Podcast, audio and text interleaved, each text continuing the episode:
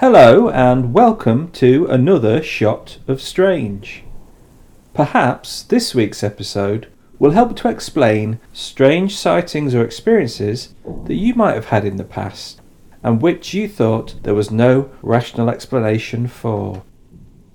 Now, I'm not one to blow my own trumpet or even finger my own banjo, but due to my work with the Occultaria of Albion, in certain circles I have gained some notoriety, and am often considered something of an expert when it comes to matters of the strange.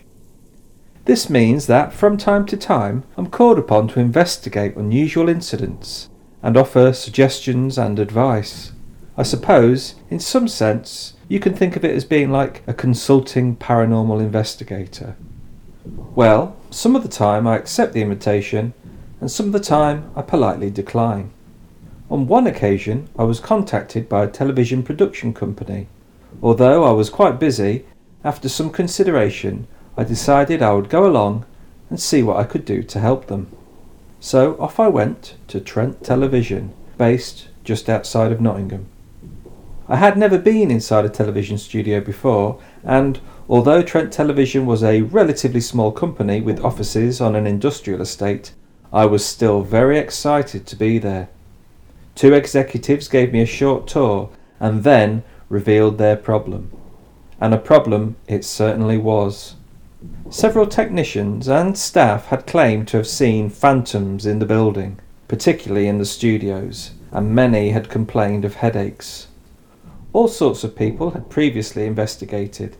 Even a priest had been called to carry out an exorcism, but to no avail.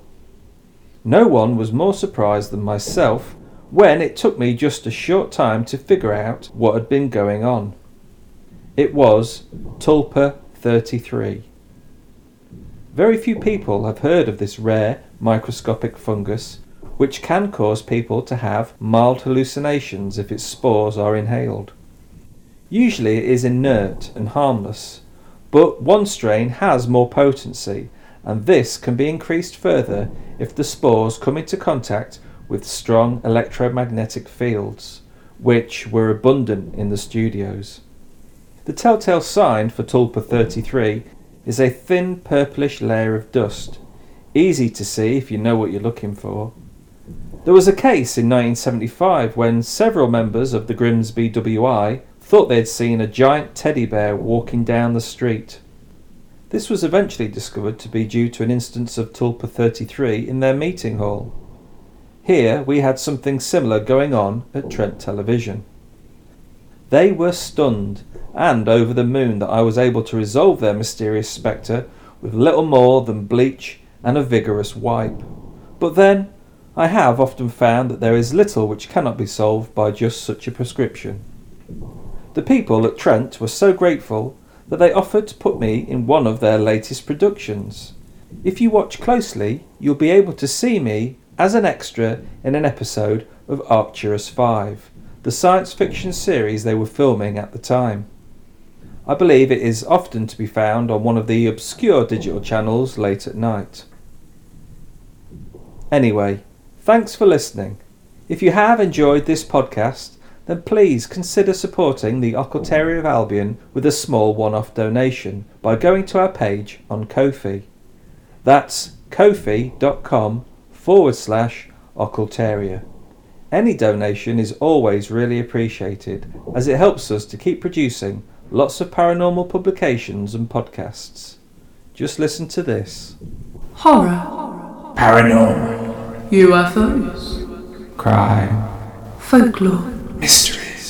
Cryptid, Horror, horror, paranormal, UFOs, crime, crime, folklore, mystery, Cryptids.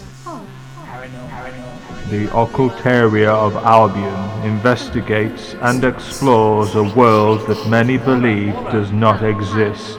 A world of the uncanny, where man's most ancient fears are allowed to run freely. It is not to be found in some faraway mystical land. This world is beneath your feet, at the shopping centre, across the road, and around the corner from where you live. Discover the world of the Occultaria of Albion, paranormal publications and podcasts. Go to occultariaofalbion.co.uk to discover more.